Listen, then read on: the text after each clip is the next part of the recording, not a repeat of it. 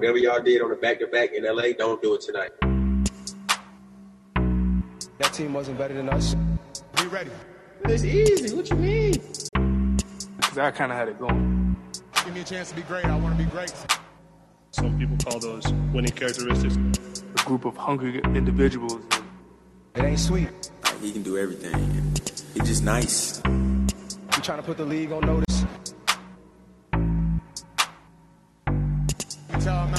Excited because we got more to do. So. Hello, welcome to the Wolves Watch podcast. I am Dan Radke, and I'm joined as always by Ricky Jim Bruno. Rick, how are you? How are you this evening? Good. I I, I would say I was uh, cooking food literally three minutes ago. Coming right into it. Really, hot. really coming down to the wire there. I'm sitting there like looking at the clock, like uh, uh, but just just made it.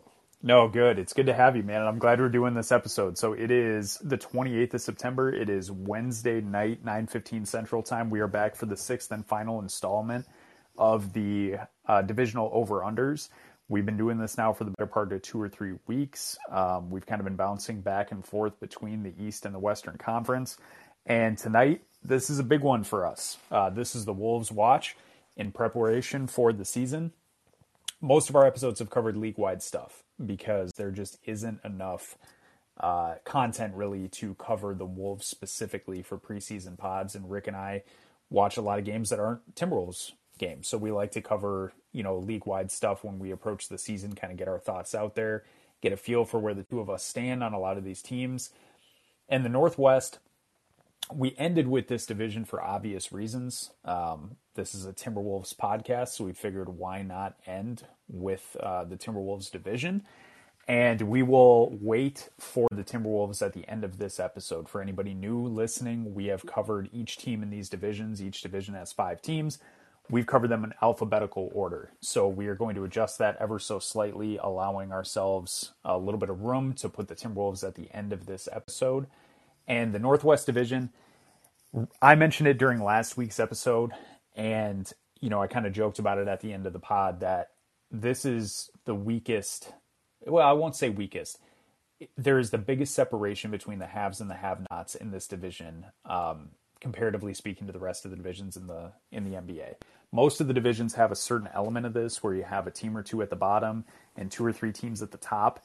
This division has two teams that are going to be fighting for the division title, and then two teams absolutely racing to the bottom in the Wembanyama sweepstakes, and then a another team that I'm curious to see where the two of us land uh, in Portland. Yeah, it But- seems like they're racing to the play-in.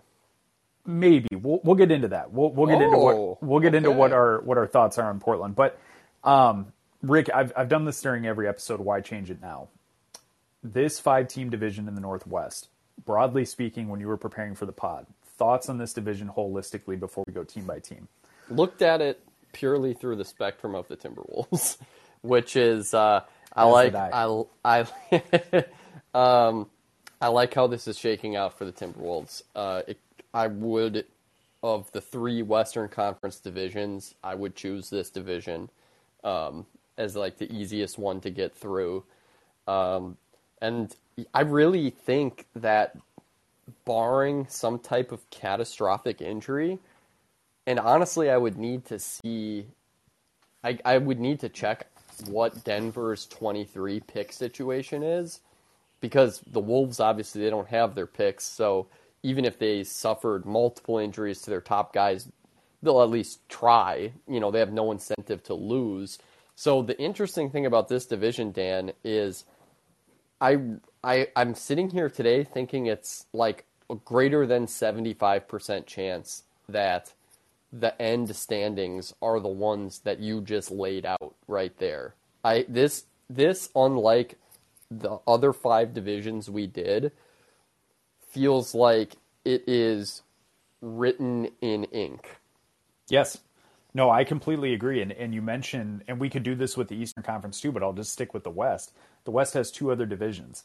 The Pacific, which we covered, Suns, Clippers, Lakers, Warriors, all teams Nope. that are that are expecting are expecting to be in the playoffs. The Kings are wanting to win games. That's the 15. They want to be in the playoffs for sure. Southwest, Grizzlies, Mavs, Pelicans, all three teams that we believe are going to be playoff teams or very competitive teams that expect a lot. They have San Antonio and Houston in their division as well, but that's three teams competing. This is really just the two. This it's really just Denver and Minnesota, and it's how it was last year. Like the the Timberwolves and Nuggets were fighting throughout the season, but especially late for the sixth seed. And Denver squeaked out and got a two game advantage over the Timberwolves, which led them in the sixth spot, and the Wolves in the seven. But I agree with you; it's about as cut and dry. It is as cut and dry as any division in the NBA. And I want to lead that just right into the Denver conversation because they're alphabetically going to be the first team. So they were 48 and 34 last year, two games better than the Timberwolves. We obviously covering the Throw it out. Yeah, throw the result out. well, throw it out for, I mean, honestly, both teams. And we'll talk about that for the Timberwolves too. But Yes. Denver specifically because of the injuries. This is a team coming back this year with Jamal Murray and Michael Porter Jr. healthy, ready to go. Uh, I read an article the other day. Michael Porter Jr. has no limitations allegedly going into camp. So this team is going to be dramatically different than the team that was thrown out last year. And this team damn near won 48 games or damn near won 50 games. So, Rick, do you project with this Denver team, a team you and I, you know, it's, it's tough because they're a division rival, but there's not really, there's not like a, a huge historic rivalry between the Nuggets and the Timberwolves. So there's no like bad blood. You and I just genuinely love what Denver's done. Yeah, for sure. Do you think, number one, I have a two part question. Number one, do you think Tim Connolly's absence will mean anything? Do you think that gives any advantage to the Timberwolves and any deterioration to the Nuggets? Number two, the player side of it. How much better is this team going to be given these guys coming in healthy on day one? So the first one is not this year, um, and but if Tim Connolly maintains his track record of drafting well and um, oh, really just everything he did well in Denver, um, then yeah, eventually that that will that will show itself. But I think this season, no, not really. I think if Tim Connolly was in Denver this offseason, um, he'd be he would have been hard pressed to have had a better summer. I really liked what they did on the margins because that's all they have left. They don't have the ability anymore to really reasonably do anything except for you know trading any of their three max guys if they want to go in that direction. But other than that, they made their big shot trading for Aaron Gordon, which I think this year will show that that was a dynamite trade for them and a absolutely perfect fit next to the rest of the guys. The other moves they made, and so it's funny to call that like an addition. That that happened a year and a half ago, but they really only played the, this starting group or that core four guys with Aaron Gordon as the fourth guy. I don't know how many games they played together. It was not a lot. No. Um, so they're really that group in and of itself is like fairly new. They go out and acquire KCP in a in a move where they swapped out Will Barton and Monte Morris. Amazing trade for them. Um, one of the rare type of just like current value for current value trades. But KCP is about as far as guys they could have reasonably acquired was uh, right at the top of the list. I would I would say, um, and then uh, being able to acquire Bruce Brown on the cheap was Yeah. a fantastic move for them. So the Connolly of it all, you know that that could prove itself to be a difference maker in the future. But you know to to to to say it would make a big difference this year would be to have to find something critical about what they did this summer, and I'm having a hard time doing that. No, and, and I just want to add on that KCP trade, they also added Ish Smith, who Yep. a lot of a lot of guys would probably or a lot of people that cover you know watch the sport would probably go like, what the fuck does it matter? You added Ish Smith. Well, Jamal Murray has an injury history, so like adding a veteran point guard, God forbid you ended up needing somebody to to take over for 10, 12, 20 games is a big deal. Like that's a big deal for a team that wants to you know be a deep playoff team. Yeah, and a guy Um, like Ish Smith, there's he's he's somewhat similar to again the Timberwolves here, the Austin Rivers edition, which is you these guys if if every single team in the league was just doing a one-off season and just trying to field the best team they could possibly field, a guy like Ish Smith would be, you know, one of the premier backups in the league. Um, just going, you know, point guards one through 30, two through 60, right? Or, excuse me, 31 to 60. The problem is not every team is trying to go for it, so you automatically take out a good percentage of the league where they just are straight up not interested in a guy like Ish Smith because he doesn't do anything for their long term prognosis of the team. So you get guys like that available where he's ostensibly a throw in in the trade, but you're right. If you need somebody to spot start for you, he's not going to have maybe the explosive moments that they're hoping to get from Bones Hyland.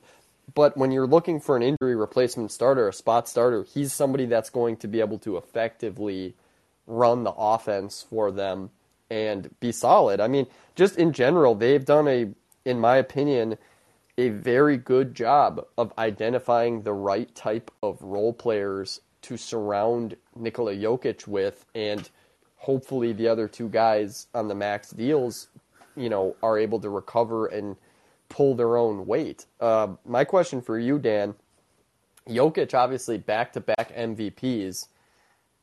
That did did was that will we look back on this and see that that was actually their window um, or how how how much longer can they really expect him to you know perform at such a high level do you think they should have a lot of urgency to go for it now or do you think they still should feel like they have you know a 5 year runway here I will be able to more effectively answer that question after this season is over. Um, and I will say the reason I bring that up is Nikola Jokic has had to burden himself in such a severe way over these Yes. past two seasons. And if Jamal Murray and Michael Porter Jr. can stay healthy, the burden will lessen significantly over the course of an 82 game season. Now, his workload will obviously still be extremely heavy during a, a you know, obviously, presumably deep playoff run, but there's what I what I like about this team so much, and what we've always liked about this team, is that if they could keep that core four we talked about together, Nikola Jokic can still be an MVP level impact on games, but he is not going to have to. He is not going to have to do nearly what he's done in the past two seasons, where virtually everything ran through him.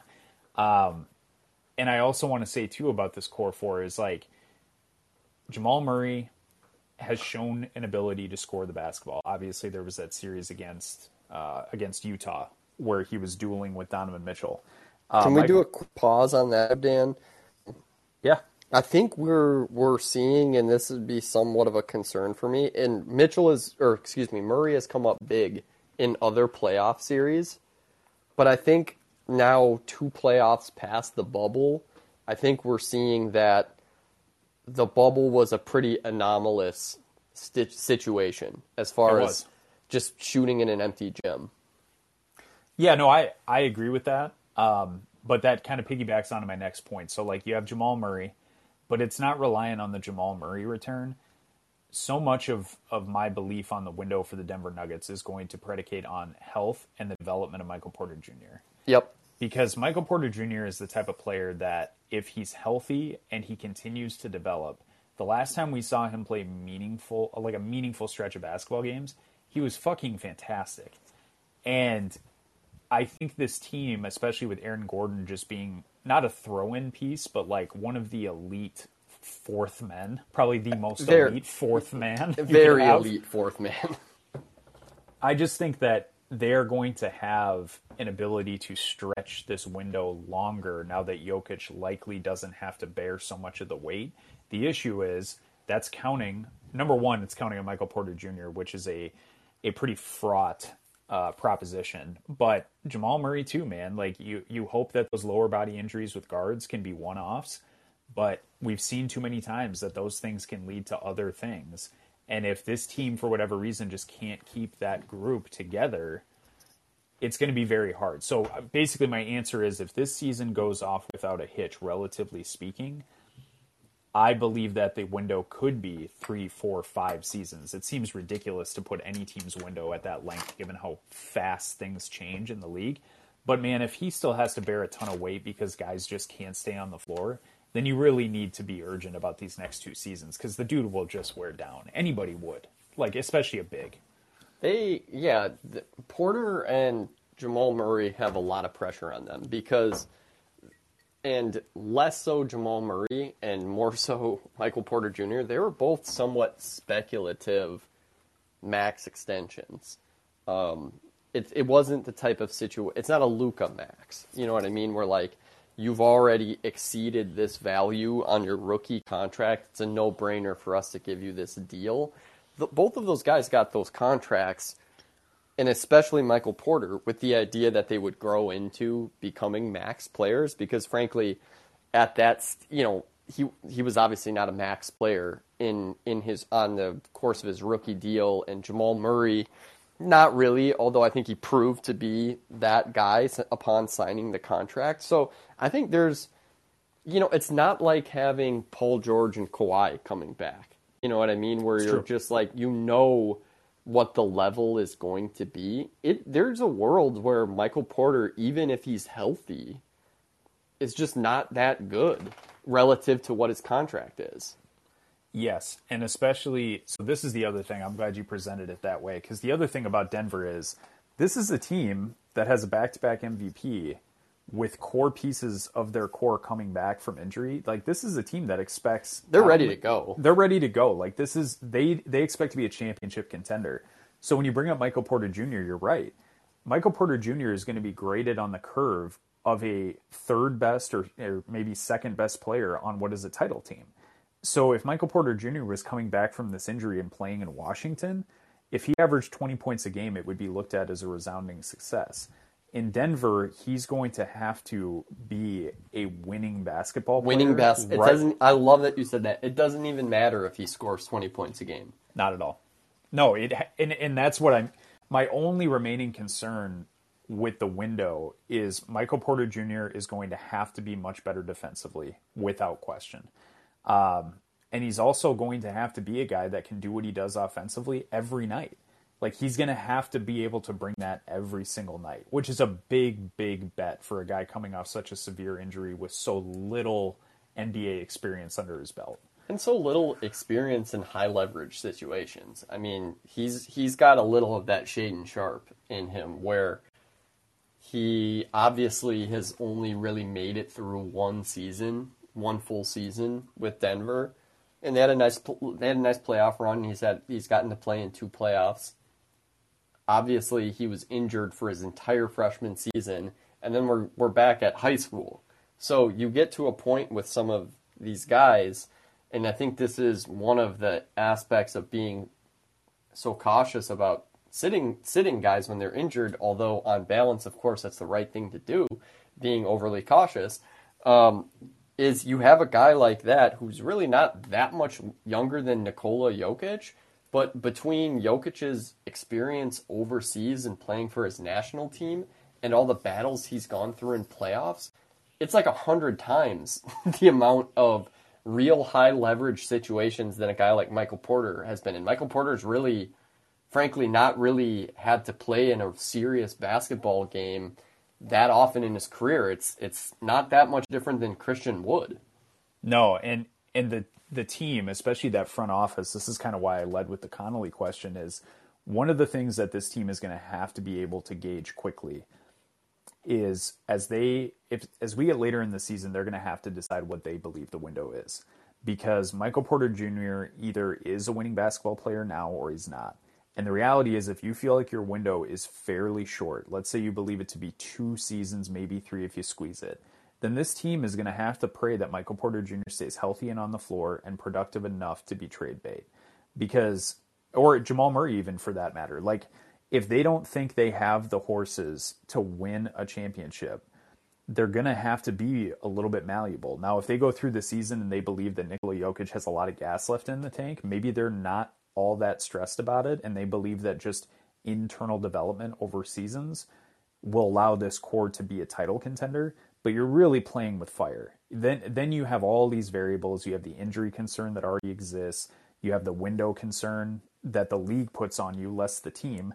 Nikola Jokic's possible window as an MVP caliber player. And then you can't ignore the fact that this is also Denver. It's not the Lakers. So your ability to turn this into another title contender with new faces three, four years from now is not feasible. More no, it would be the only thing at their disposal in that regard would be doing the Rudy Gobert esque trade. and even that. So you're right. That would. Be But that's it. a complete pivot, and at that point, I I think that all options have to be on the table because the likelihood of getting another player as good as Nikola Jokic in the next like twenty to thirty years is extremely unlikely. So whatever whatever is at your disposal, you have to be thinking in those terms, in my opinion. I mean, the I have zero doubt in my mind that Nikola Jokic is a championship player. Could be in, could be a Finals MVP, no question about it. And that's different than even, you know, I have I have some serious doubts that Karl-Anthony Towns could be that player or Rudy Gobert could be that player. I have no doubt that Nikola Jokic could be that player. And to me, it's really just a matter of if if there's a good enough team surrounding Nikola Jokic, I think that team can win the championship. And so the question is is that this team this season and if it's not this team this season, will it be within the next couple of years? Because if it's not, then you've really thrown this year this is why I think this year is so sneakily urgent even though all the messaging out of there is obviously about patience and easing guys in you can't you can't lose another season of Nikola Jokic at this level. That'd be three years of him playing some of the best, the, one of the best three year stretches in the history of the league. Like we got to go this year. I completely agree. That's why, you know, when I was trying to think of the teams I'm most excited to watch throughout the season, Denver obviously made the list. Um, it is go time for this team, and I'm going to be watching from day one, and I don't expect it to look great day one. But by game 40, 50, 60 in this season, this this foursome has to look like a formidable title contender. And if they don't, whoever whoever it is that's deficient as part of that core, whether it be Jamal Murray, Michael Porter, I doubt it would be Aaron Gordon, but those two specifically, man, like they have to hit the ground running. I know I've read the same shit you have. Denver is is preaching patience. But you and I talked about this before the start of last season for the Timberwolves. Like as soon as you see that you have a potential superstar on your team, the urgency starts the day that you find that out. Like it does not you cannot rest believing that that can last and that your window isn't short because everybody's window is short regardless of the team that we're talking about. So, um, let's move off Denver. Let's go to uh Well, do you want to do their number now, or do you want to? Do Oh, shit. I forgot Let's we didn't their number. the Their number. number is not crazy. It's 49 and a half. Yeah, it's an easy over for me. I had them at sure. 53. Yeah. Um, and I, I mean, honestly, barring injury, I mean, they just will reach this number. They were 48 last year with devastating injuries. It would have to. I mean, I just I have a real hard time believing Denver can't stack 50. They have everything to play for. Also, um, Correct. they they really like we were just spent the last uh, bit of this podcast talking about. There needs to be that urgency there, and they've proven, like you've said, to be a a very good regular season team, and more importantly, a very malleable regular season team that has really had to shuffle lineups like few other teams have the last couple years. So yeah, I believe in this team a lot to the tune of 52 for me, but I think they're absolutely a uh, number one seed contender this year. Yep, I agree with that. Um, okay, on to Oklahoma City. Uh, this number is a lot lower than Denver's. Um, they're at 20, they're at 26 and a half for an over under. Um, really a bummer to talk about, uh, quite honestly, man. I mean, there's a lot of good here. There's a lot of developmental stories. Um, the Chet Holmgren injury was just, it, it's just devastating. Um, you and I were both very excited to watch Chet play, as a, a lot of NBA fans were. Um, him missing an entire season, especially his rookie campaign, is pretty tough. Um, this team obviously still has SGA. Uh, this team has Josh Giddey coming back in his second season. Uh, breakout star Lu Dort. Um, your forever Darius Bazley. Your, your forever project. Yeah, I've quit Darius Bazley. Little That's fair. here. That's fair. Uh, no, not a not a good team, not a winning team. Um, they're going to lose a lot of games. Oklahoma City loves losing games, so I think they'll be pretty pleased with the result. Um, it's really just going to be watching a team that throws a ton of young guys on the court to try and see, you know, what you can squeeze out of them and who's going to be part of the long-term core. Um, let's just start with that. A lot of young players. Uh, who are the guys on this team that you you are very high on, that you have a lot of belief in? Well, I have a lot of belief in the whole project, to be honest, which is a is a switch up from from where I was before. They they've just have converted these picks already, and they have so many more going forward that I have a, a, a belief that they will execute this vision well, and they are the team, along with the Orlando Magic, that is attempting to, you know, that is forecasting the future of of the league here and thinking that it's about having a bunch of long guys that can play multiple positions, do multiple things. Um, not really a team with many guys that project to be specialists. Really looks like a team, you know, that's built almost uh, in in like a futuristic Clippers type of way, where it's like a lot, just a lot of ball players. Um, who I like on their group right now, it's very hard to say because they're carrying so many rookies. I think the biggest question for them is going to be, and it's already, you know, starting a little bit, and I, I kind of think it's mostly a media creation and really just because there's not any other guys. But I think it is fair to wonder how long SGA could stay on board because that is really the big difference between them and the other teams that have raced to the bottom is they do have a player on a max contract and one that frankly deserves that max contract and um, I think is kind of like a top 20 player in the NBA hiding in plain sight. And so the question, yeah, obviously the upside of this team long term is so much higher if they can convince him to stick around through a couple more tough years because if you just have him to add to all of these draft picks they're going to have, like they're going to build a really good team. Um, the question is just like, will they be able to even do that?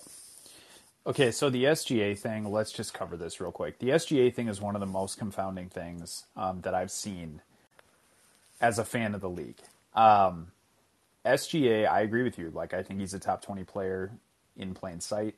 I believe that he he's a theoretical top 20 player though. That's the thing. It's cuz he really hasn't been playing real games the last few years. Yeah, but to be fair, like you can I mean if you turn on an Oklahoma City game and you watch him play, like, he's really good. He's really fucking good at basketball. Yeah. And so like he, he's my, better than Jamal Murray and uh, and uh, Michael Porter Jr. Yes, he is. And so but here's my thing with SGA is he just recently gave an interview. I think it was I think they it was released yeah. on, on the Athletic and he said all the right stuff. You know, I knew what I was signing up for. I have complete belief in the franchise. I signed a max for a reason, like blah, blah, blah. If that's true, if he is really that loyal to this Oklahoma City team and is not going to force his way out, SGA is looking at definitely this year, they're not going to win games. Okay, fine. Just one more season. Okay, fine.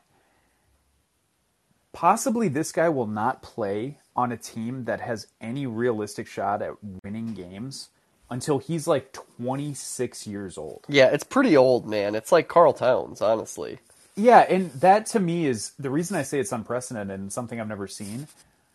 As much as I like him, I actually am starting to really not admire this like blind loyalty because it's like, okay, man, so what you're telling me, as good as you are, you're just you don't like, want to compete. you're just like cool with maybe never even sniffing the play in until you're 26 like never playing on a team that wins 36 games until you're 26 years old. Like with how, especially with guards, like we, I mean, we just got. Done. You just don't know, you. man. You just don't fucking know. Like I don't know how it is that somebody, his agent, somebody close to him, hasn't gotten in his ear and been like, "Hey, man, I get it. And if we could turn injuries off in life, I could get, I could understand this strategy. You just don't get a guarantee that these years are going to be spent playing basketball. You know what I mean? Like you could get hurt at any moment. And are you going to look back at this time spent toiling in Oklahoma City on pitiful teams as just a complete waste of your career? Like I just I don't know, it's starting to get weird for me, man. I I love him as a player, but this situation, man, if he if he just sticks this out is just bizarre. Just completely We'll have to see. Bizarre. I mean, I think it's very likely that they will take a big jump next season. And I think that that seems to be the plan. That's kind of the interesting thing is between them, Orlando, and Houston, and Detroit also. Detroit somewhat signaled this with their addition of Bogdanovich. Those teams are all pretty much ready to take a step forward. It just so happens that next year's draft is one that right now is reported to be worth tanking for. And so if you've already done everything those organizations have done, it would be idiotic to not tank this season. You know what I mean? In an attempt to push forward. So it's like it really has forced the hand of these teams, and and it will probably stretch that relationship to its limits because they th- this whole project is for nothing if you're not going to give yourself the best chance possible to get Wembanyama, you know? And so we know they're going to be bad. My question for you is why is it that their their line is significantly higher than Indiana, Houston, and San Antonio's lines? So I think they're getting not penalized, but I think Vegas is giving them credit because you and I have talked about this. So Mark Daigneault, who is their coach, is, I mean, by all accounts, man, I, I have really liked what he's done. Yeah, very think, sharp. I mean, they they are a tough team to play, despite being a the last two seasons a glorified G League team. Yeah, they're just they they outkick their coverage so significantly every year. Like, although they lose a shitload of games, when you look at their win loss at the end of the year, you're like, how did you not win 16 games? Right. You know what I mean? But they, they just still haven't had that season. I know they just find a way to win more games than you would think they would. So I think Vegas is just hedging that. Yeah, man. I mean, on paper they should win 22. For some reason, this team will find a way to fuck around and get to 25, 26, 27 wins. Like just through pure competence. Like they're just Yeah. more competent. Well, let's let's get. I, I'm, to just go two places and then we can move on here, which is like, can you even take the over then? Because if you're looking at it from the standpoint of what are are there more paths to be over or under, I just don't know how you could you could possibly say like I feel confident that they could win 32, 34. You know, it's like if you want to tell me they're going to win 27 or 28, I'll be yeah, sure. But those are the only two win totals they can get. Uh, that would be an over. Whereas if you told me they won 18 games, I'd be like, yeah, well, yeah, I could see that.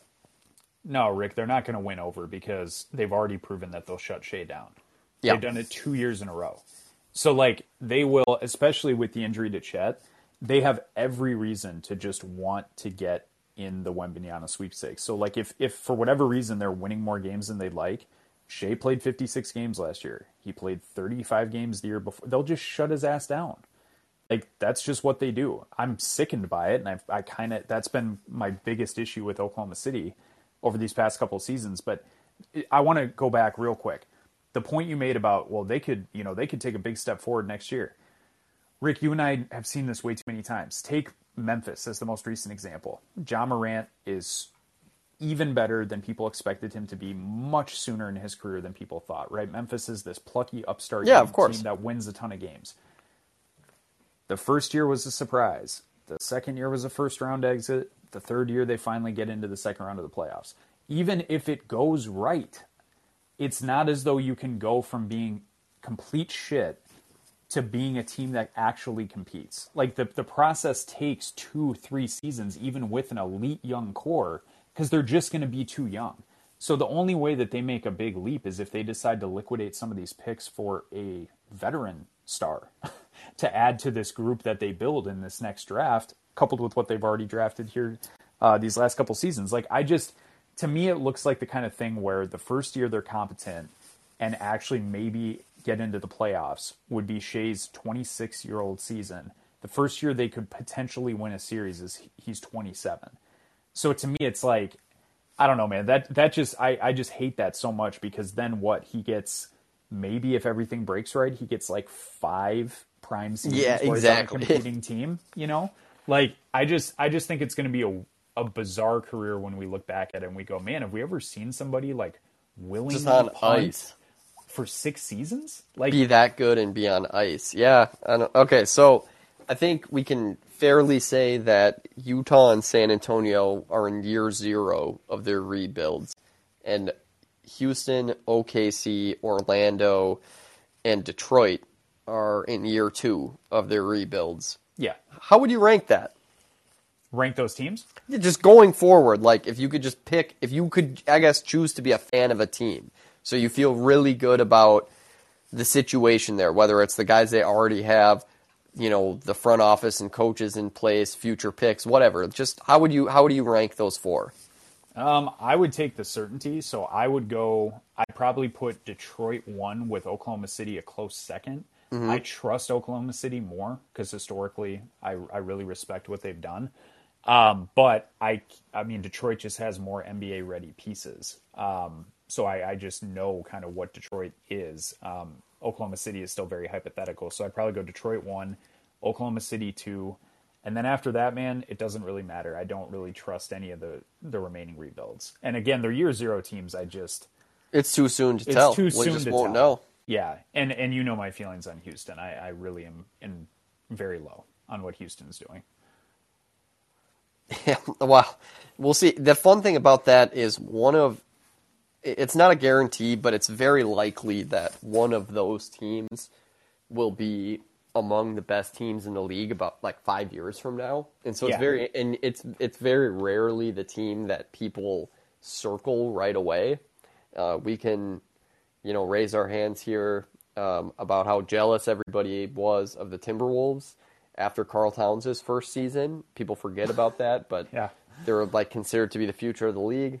Obviously, it, is guaranteed in this league, which also goes to your point about SGA. All right, so we're both we're both hard unders there, and feel pretty good about that.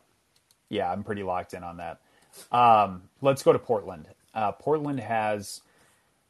I- I'm going to kick it to you. I see this. It's a 40, 40 and a half win over under. I find that inexplicably high. I Personally, agree. I honestly, when I looked at that number, I double checked it because I was like, that cannot be the number. It sure shit is the number. And please help guide me. You just talked about this with every team that we've covered. You said, how many opportunities is there for this team to go under? How many opportunities, how many paths are there for this team to go over? Explain to me what this team is if they, let's say, comfortably clear that over. Let's say they're a 42 plus win team. What is this? What are, I is just I? I just don't know to be honest because I don't look at this as a team that really has much of a path to being a top five to ten offense in the league. And then on the other side of that, I don't really see them having a path to even getting to like 15th in defense. I mean, their defensive personnel is horrible. It's got to be terrible. Got to be the worst of all the teams that are really attempting to win this season. So I don't know. I'm pretty flummoxed by the line. I mean, you could you could tell me that you feel like there could be a slight over there because of all of the incentive they have to win, Dame's history, but we've also seen that teams with Dame playing at an extremely high level can top out at around this range. Uh, that did happen a couple of times in the CJ McCollum era. It wasn't just an endless parade of four seeds. Uh, yeah, I, I don't really like this team. I really feel like that Anthony Simons, when we talk about a speculative contract, I, I thought that Anthony Simons contract didn't get as much scrutiny as it deserves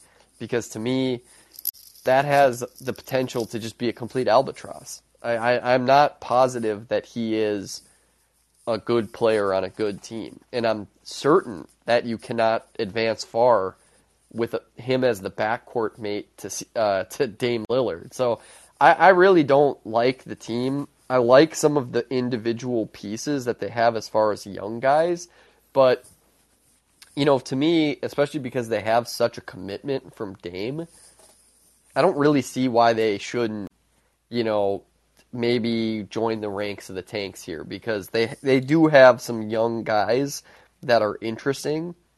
It's just that that is to me, if you were to just look at it and say what is the most appealing path that they could take, it would be that for me.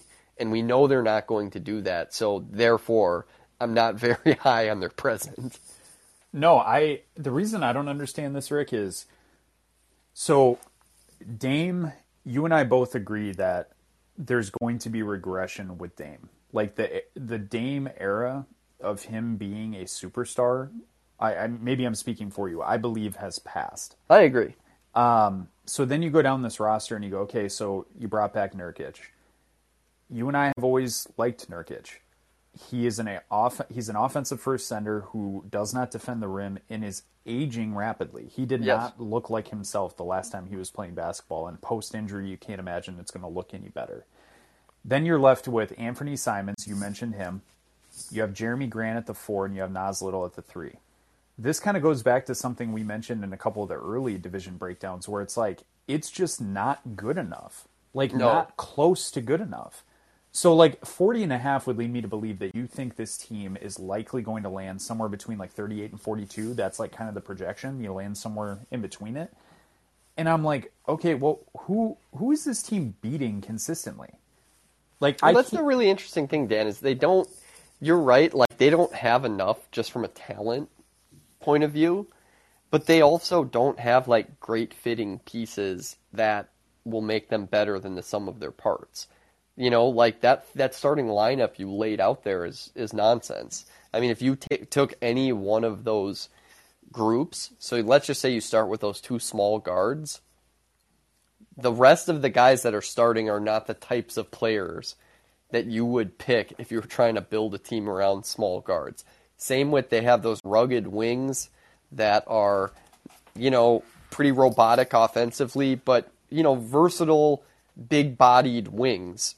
Okay, well, if you're building a team or, and those two guys were a given, you want to compound them and just play them with a bunch of them. You know, they're they're having to play like these very conventional positions because they have Nurk, who's a center only, Dame, who's a point guard only. Frankly, Simons should also be a point guard only if we're talking about defense. And so, it, it just the pieces don't even fit together in a way that I I could be like, yeah, but they're gonna be better than the sum of their parts. Well, yeah, and I think the other thing to bring in mind, you mentioned the CJ McCollum era. The thing about Anthony Simons is when he was at his quote unquote best, the most productive he was offensively, it was with the ball in his hands. There is no proof that Anthony Simons is a CJ McCollum type player off the ball. So it's like you have two guys in the backcourt that to this point you cannot make the argument that one of them is going to be able to really effectively play off the ball. And as I go through the rest of this roster too, I go, no, man, they're here's what you have. You have a team that's going to win too many games to be a high lottery team. Like they're not going to be part of the tanking crew that's that's really aggressively attacking the top of the draft. But you sure as shit don't have enough to compete with the top what 11 teams in the West. Like it just I don't know, it doesn't make much sense to me. And again, like I don't know how much of this is placating Dame and just now that he's back from injury and aging, trying to put the best team they can around him for a couple more seasons before he's more of just like a figurehead. I, I don't know what this is, but I, I don't like it at all. I hammered the under. I had them at 30 wins. Yeah, I think that's fair. I, I, I think this is would be something of a best bet here. I would absolutely run to place this bet. Um, and yeah, I I I have them comfortably under that. I I I I'm higher on Sacramento for this season than them. Yeah, me too. Me too. Um, another fun thing to watch just for this upcoming season is uh, Shaedon Sharpe. Is he in the rotation, and what does he look like? Um, so that that'll be fun. I, I kind of want to see if Shaedon. I'm Sharp- excited about that. I mean, yeah, uh, Me well, we need to move on, but I am excited about Jaden Sharp. Okay, so Utah is the next team. Um, 26 and a half is the number for them too. Too high, Uh, yep. Yep. Way, way too, too high. high. Uh, this is going to be likely again. Moves moves are likely to continue. Um, apparently, in, in recent reporting, Jarred Vanderbilt is untouchable in Utah, so they they do like Jarred Vanderbilt. Um, it's going to be a Collin Sexton show. Uh, they still do have Mike Conley, Malik Beasley. Um, it, they have Jordan Clarkson still on the roster. So I mean, there's like there's some stuff probably coming, like we predicted when we talked about the Donovan Mitchell trade when it happened. Um, but this team is going to aggressively try to lose games. They've made it abundantly clear in the moves they've made, the messaging from the franchise. and good for them because they should. I mean, this is what a team in a market like Salt Lake City should do. As soon as you've determined that your your core you tried to build a championship out of doesn't work, you completely tear it down, um, and then you start fresh and try again. But very odd team. Um, to be honest with you, man, outside of you know flipping over just to see kind of what rotations look like, not interested in watching this team play basketball this season. I'm not. I think I have two tickets for their. I think I have two of their games this year, unfortunately. Um, yeah, I mean they they know what they're doing, uh, and they really quickly were able to get a stockpile of draft picks that rivals OKC now. So so they're well on their way. They they are. Th- this is an interesting experiment. Between them and OKC. They are two teams that probably believe that they their organizations are not a tanking type of organization and so they're doing it the smart way. You know like a lot of these other teams like Houston for example we don't know if the coach and the GM are really going to be there you know 5 years from now. Same with Orlando same with Detroit. Um, but with OKC and Utah, that's the interesting thing to me about those two teams is their organizations are pretty well put together, especially OKC. And the the question is, what do you what happens if you give two teams like that all that ammo? What are they going to do with it? Um, the answer for this year for Utah, man, is there's not much to talk about, and I'm I'm prepared to just say, hey, we're going to both take the under and we'll move on. Yep, totally comfortable with that. Um, finally, the Minnesota Timberwolves, hometown Timberwolves. Uh, the podcast was predicated on talking all season about this team. I'm sure you watched uh, a lot of the media day uh, interviews that took place with the team and, and the coaching Yeah, staff. all, all of them to be precise. Yeah, and so this number for the Timberwolves going into the season is 47 and a half, two win shy of the Denver over under.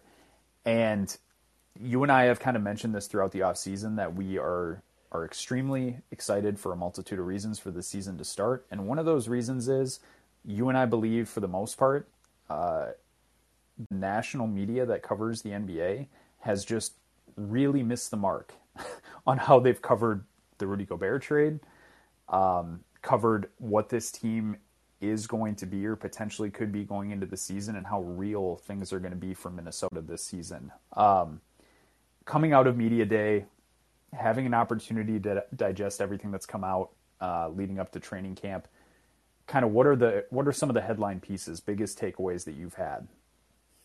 that this is unlike any team that you and I have cheered for in our entire lives, as far as the depth of competent to star level individuals in their roles, front office, coaches, players. It's it's if if I couldn't read wolves on their t-shirt, I wouldn't believe that it was them. You know what I mean? And so and that's where when you talk about like people missing the mark nationally, I think that they don't see what we're seeing, which is like everything is lined up, ownership, front office management, coaching, players, and has a synergy that combined with the amount of talent that's on the team, when you have an organization like that, that's those teams win. And they win a lot like to me with the amount of talent they have on the team, if they had a clown show organization like they did 2 years ago, I would I would still pick the over at this number. You know what I mean? Uh, Yes. It, it's a ridiculously low number. Yeah, I like that you you uh, you mentioned organizational competence from the top down. What I think too is you know continuity, and, and Chris Finch was asked about this during his interview, and, and uh, how important continuity was, and what he wanted to drag over from last year's team to this year, um, in terms of the things that worked. And you can tell in the interviews, like there was a lot of change this offseason. There was the Rudy Gobert trade, obviously, that was the player change, the primary one, and the Kyle Anderson acquisition, stuff like that. There was obviously a front office change with Connolly coming in and replacing Sachin Gupta and bringing Who in also his is own still group. there. Yeah, who- Sachin Gupta is part of that group. Yeah, and um, and what I took away from it was that like they've kind of methodically over a period of a couple of seasons built this thing out. So it's not as though it was thrown together overnight. It's not that everybody's coming in and having to figure shit out on the fly. It's kind of a lot of the pieces are have already been there. It's really just almost fortifying a very strong existing structure is the way that I see it. Well, that was so interesting, Dan, about the way these new guys talked. Um, and yeah, it is a very new team, and they will get a lot of contributions, obviously from Rudy, but just guys that have come to the team. But unlike in years past, we are not importing our culture from these additions. Yes. It it all of them felt like we are joining this team and this team does things a certain way and we're that is was something that was attractive to us and we are we are the new people here and we are just looking to fit in in a way that is completely foreign to me as a Timberwolves fan. Yeah, I, I felt the same way. I noticed that especially when I listened to the Austin Rivers presser. Um, and I, and I will say this too. You and I have always mentioned that, and, and obviously we talked about this with Denver, but historically we've talked about this during our offseason pods with every team that believes they're they're a competing team, you know, a deep playoff team, a 50 win regular season team is the moves they traditionally make are on the edges because most of your core has already been paid and is already established. So really what you have the flexibility to do is moves around the edges.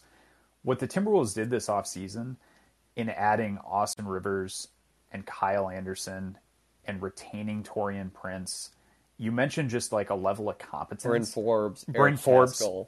Yeah, it's like they just brought in so many guys that are established players that f- and and you can envision the fit that they have with this existing group. Traditionally, man, you and I having been Timberwolves fans forever, it was always like if they're willing to come to us, we will sign them, figure out fit and role later. These additions were very different where it was like Kyle Anderson fits like a fucking glove. That's exactly the type of player that we need on this roster given the pieces that exist.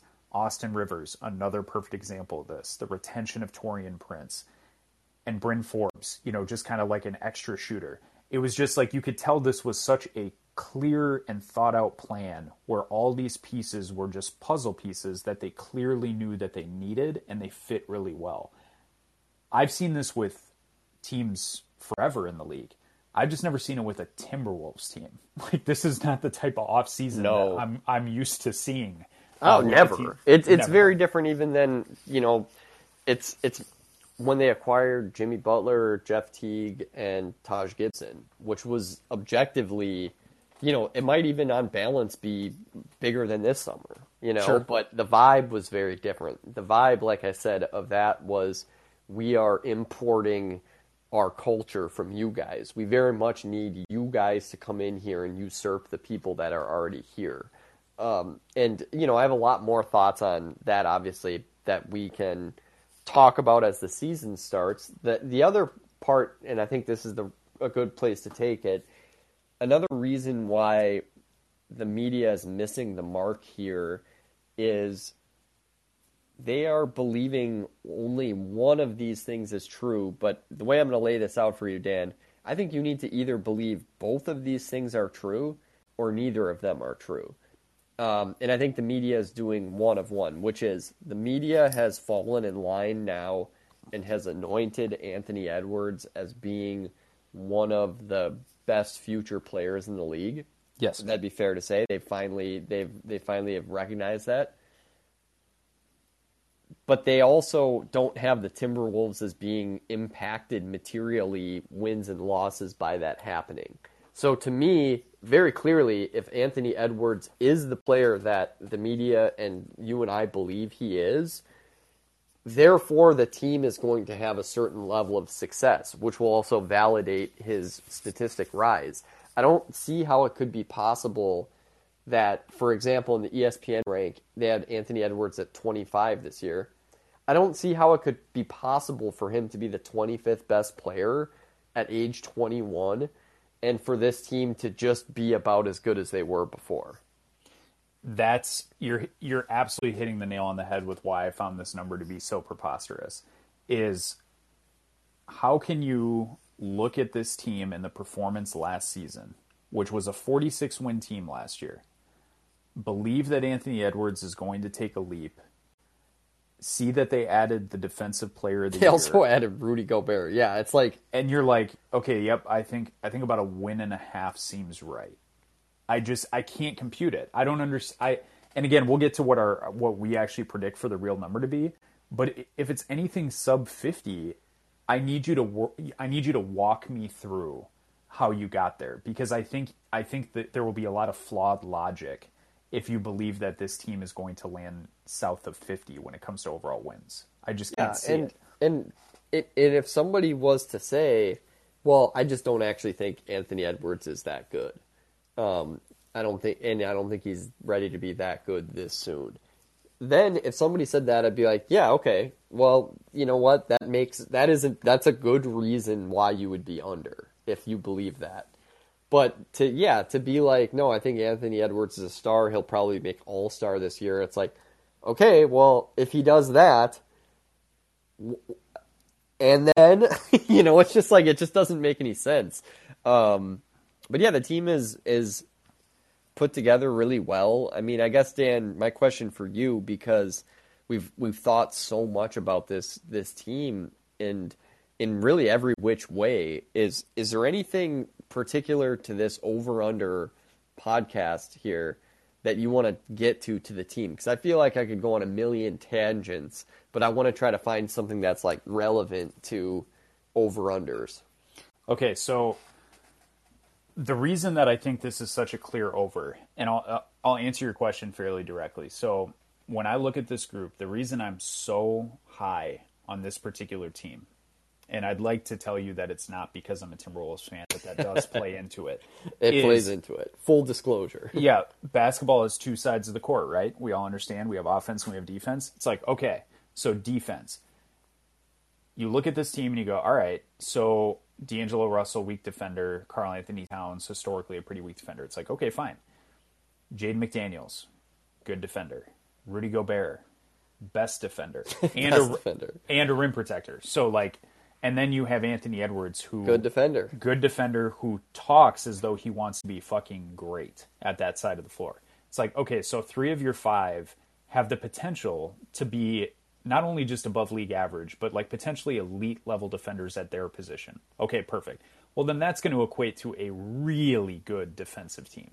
Yes. So then you go, okay, go to the offense, and it's like Karl-Anthony Towns, Anthony Edwards, D'Angelo Russell in pick and roll, Jaden McDaniels in his development, and Rudy Gobert as a rim running big. It's like, well, that team is going to be fucking stacked on offense. Yeah, I don't know where we're missing it on that part because I'm not even I'm not necessarily hearing that from other people in the media. There seems to be much bigger questions about the offensive fit and to the extent that they, you know, you even hear some people say that they could be average or below average and I I really I'm with you. I don't see how that's possible with the amount of talent that's there. I mean, we are just looking at Portland who, in order to even hit their number, they're going to have to be a top 10 offense. And you just look at their starting lineup and you go, no way, there's not enough talent here. Um, Rick, they averaged the most points per game in the league last year. yes. So like, so this is what I'm saying is like to t- to talk about the over under. It's like so I believe they're going to have a very high end defense, likely in the top ten. I believe they're going to have a very high end offense, likely in the top five. Yes. And then you look at depth and you go, all right, they've developed Jordan McLaughlin, who got a shitload of love last year, plus Austin Rivers as an addition. Okay, that's your that's your point guard depth with D'Angelo Russell. Jalen Noel, you believe is going to develop, but even if maybe let's say he isn't what you think he is, you have Taurean Prince who can play some play a bit of that role if if needed. You have Kyle Anderson who you added, who's a great backup for Naz Reid, who proved himself. So like as you go through the roster, you're like, so explain to me where there's these like glaring weaknesses, these huge holes, because I honestly can't see a fucking one No.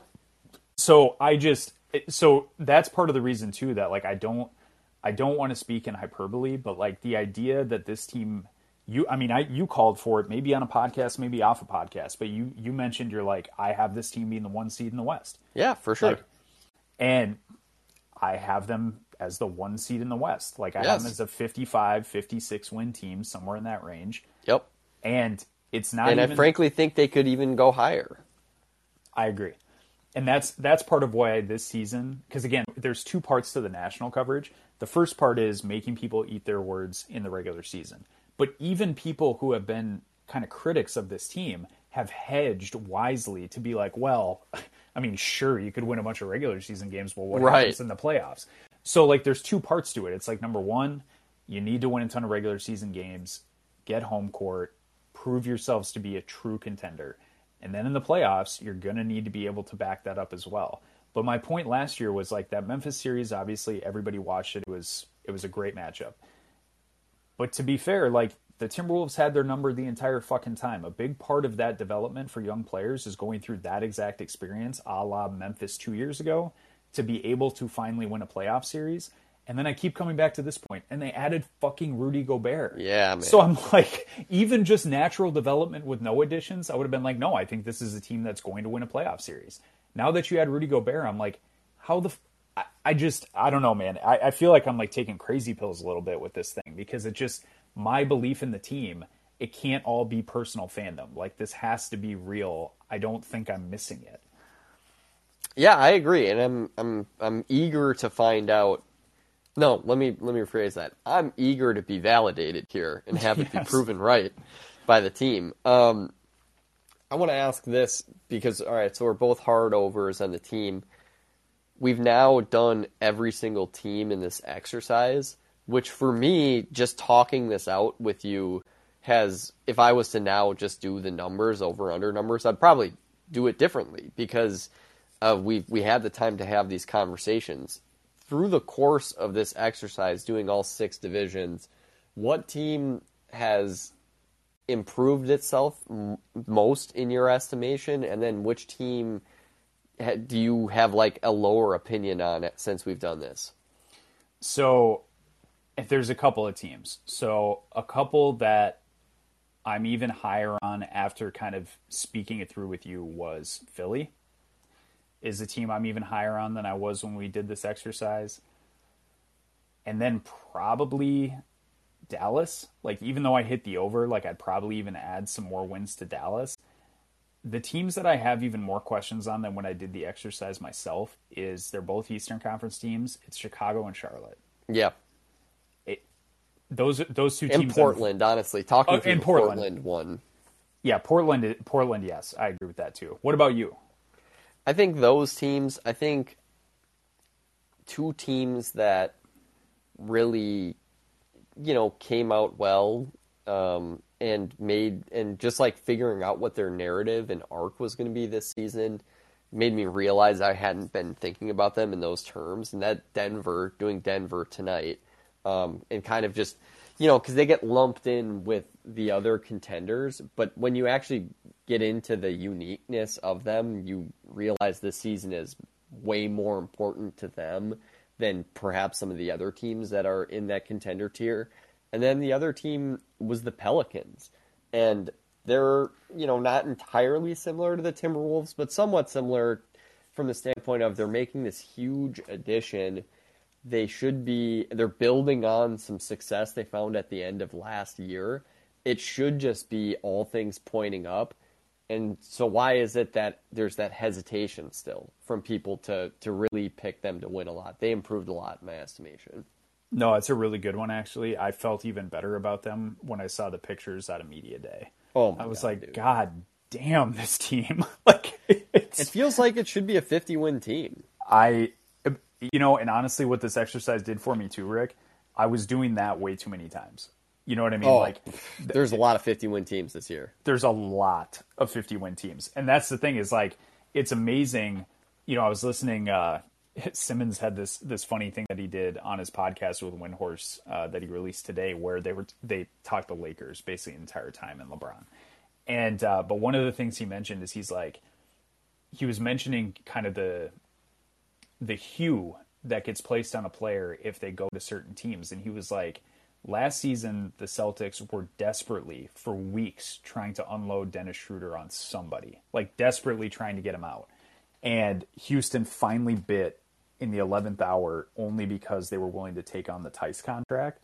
And he was like, but now all of a sudden, the narrative coming out when Schroeder goes to the Lakers is that this is like a really savvy move. And he's like, the league didn't want him anymore. You know what I mean? Like, what are we talking about? So I just have gotten increasingly, and we talked about this. I mean, neither of us were high on the Lakers, but I've even gotten more bearish on the Lakers as the days have passed since we did that podcast. Yeah, I it's just, a rough, rough roster. I just don't see it, and I, I feel like it could be. You know, I mentioned this on the podcast and probably should have hammered it home more. Like you mentioned that the Pelicans could be a 50 win team. When I think about that, I go, yeah, they would fucking murder the Lakers Yes. like and and that's one of those things where when you look at the the Pelicans team you're like shit man even if they're really good like that team could land anywhere from like you know maybe 4 to 7 4 to 8 somewhere in that range and if that's what we think of a team as loaded as the Pelicans the Lakers are in a lot of fucking trouble so that's the other team I would I Yeah, the would bring Lakers and, and the Blazers just do not stack up with the rest of those teams talent wise. And to to think about the Lakers and you know, we talked about Denver tonight and thinking about how solid the Clippers organization is. There there's they I just don't think that they're the caliber of of organization that can get by in a league this stacked. Like I don't know if at this point it's going to be possible for a team to amass so much talent that the rest of the organization just doesn't matter. Like Yes. basically what the Nets were trying to do. I just think to win a championship in this upcoming season, which to me projects to be going into a season, this is the most loaded uh, the league has been since we've really paid attention to things like that. To win the championship this year, I think you to even just separate yourselves, you need to be clicking on all cylinders. Um, Yes. ownership down. Yeah, and I also think, you know, we bring this up on a lot of podcasts. We talk about not wanting to project for injuries. Traditionally, when we say that about about teams that have really high aspirations, we- we're like, well, you know, their their best player can't get hurt, or maybe, you know, in the in the case of Milwaukee last year, like, well, Khris Middleton got hurt. Who knows what happens if he's healthy? I actually think with how loaded this league is, like teams actually have to be super concerned that like their third best guy doesn't go down. You know what I mean? Just because it is there is so much talent at the top of the league and I don't see that there's a ton of separation between the top of the a lot of these teams. So like to your point about needing to click, I still think there's a ton of teams that have all those things. They have continuity, they're clicking on all cylinders, they have the right people in the right position. But when everybody's that tight at the top, like this isn't college football, like when everybody's that tight at the top, it could be your third best guy goes down and that's enough. That's enough of a separator to keep you from your ultimate goal, which has never been the case. Like traditionally title teams, you just have to worry that your best guy doesn't get hurt. I think this is going this is Again, gonna be, this season is the season, um, and I think it's it's the season in a way that the 2016 season was the last time everything kind of crested this way, and there was this much talent and continuity. We haven't had a seat, and then obviously, you know, the balance of the league changed when Kevin Durant then moved to from one of those contenders to another. Um, I think it's taken since then to get to a point where stars are distributed in such a way and there's an influx of young talent and these old guys are hanging on longer. I think it's taken since then to come to a season where I think truly that whoever's, you know, it's dumb to do the thing where you're like, how much is a championship worth? Uh, but this season, I feel like this season's going to hold a lot of weight. Yes, I completely agree.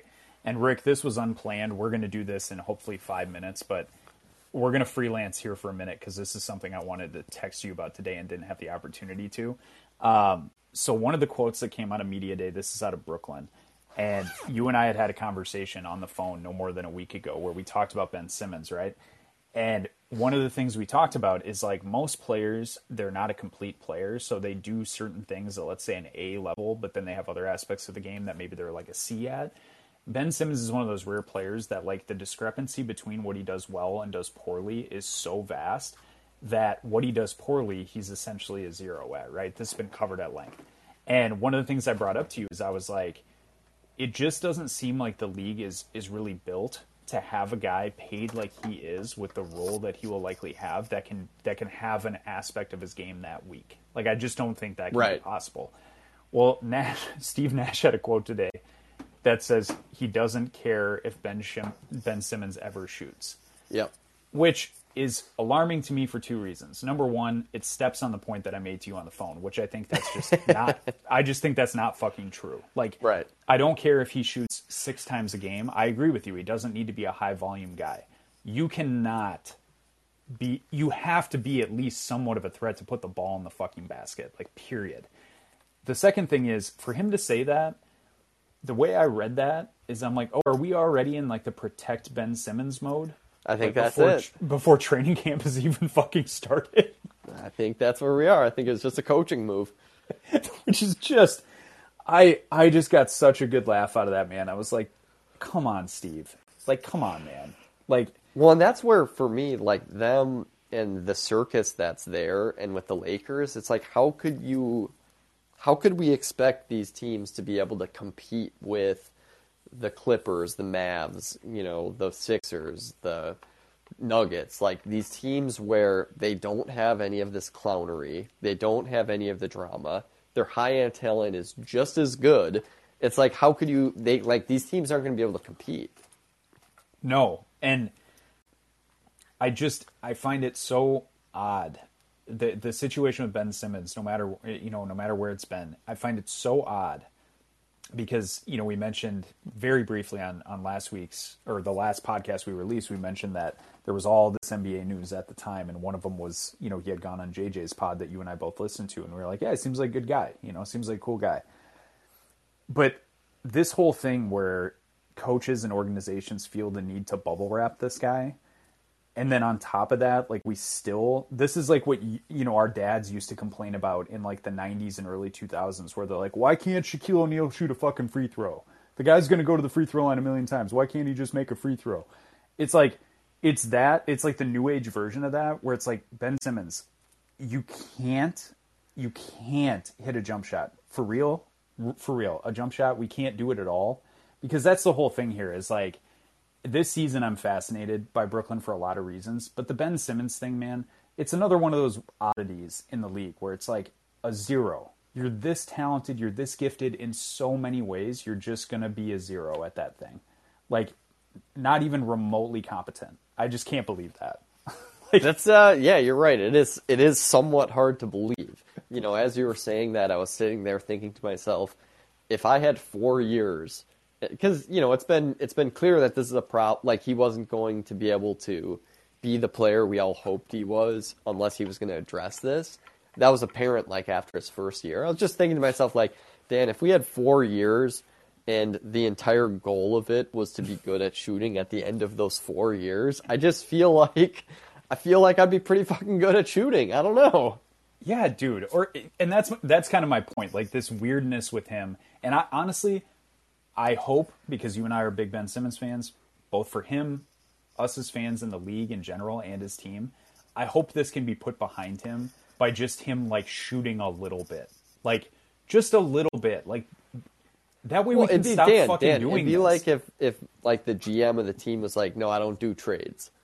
yeah, exactly. You're like, well, that's that's like that's one of the main parts of what you're doing here. It's just like I don't do them.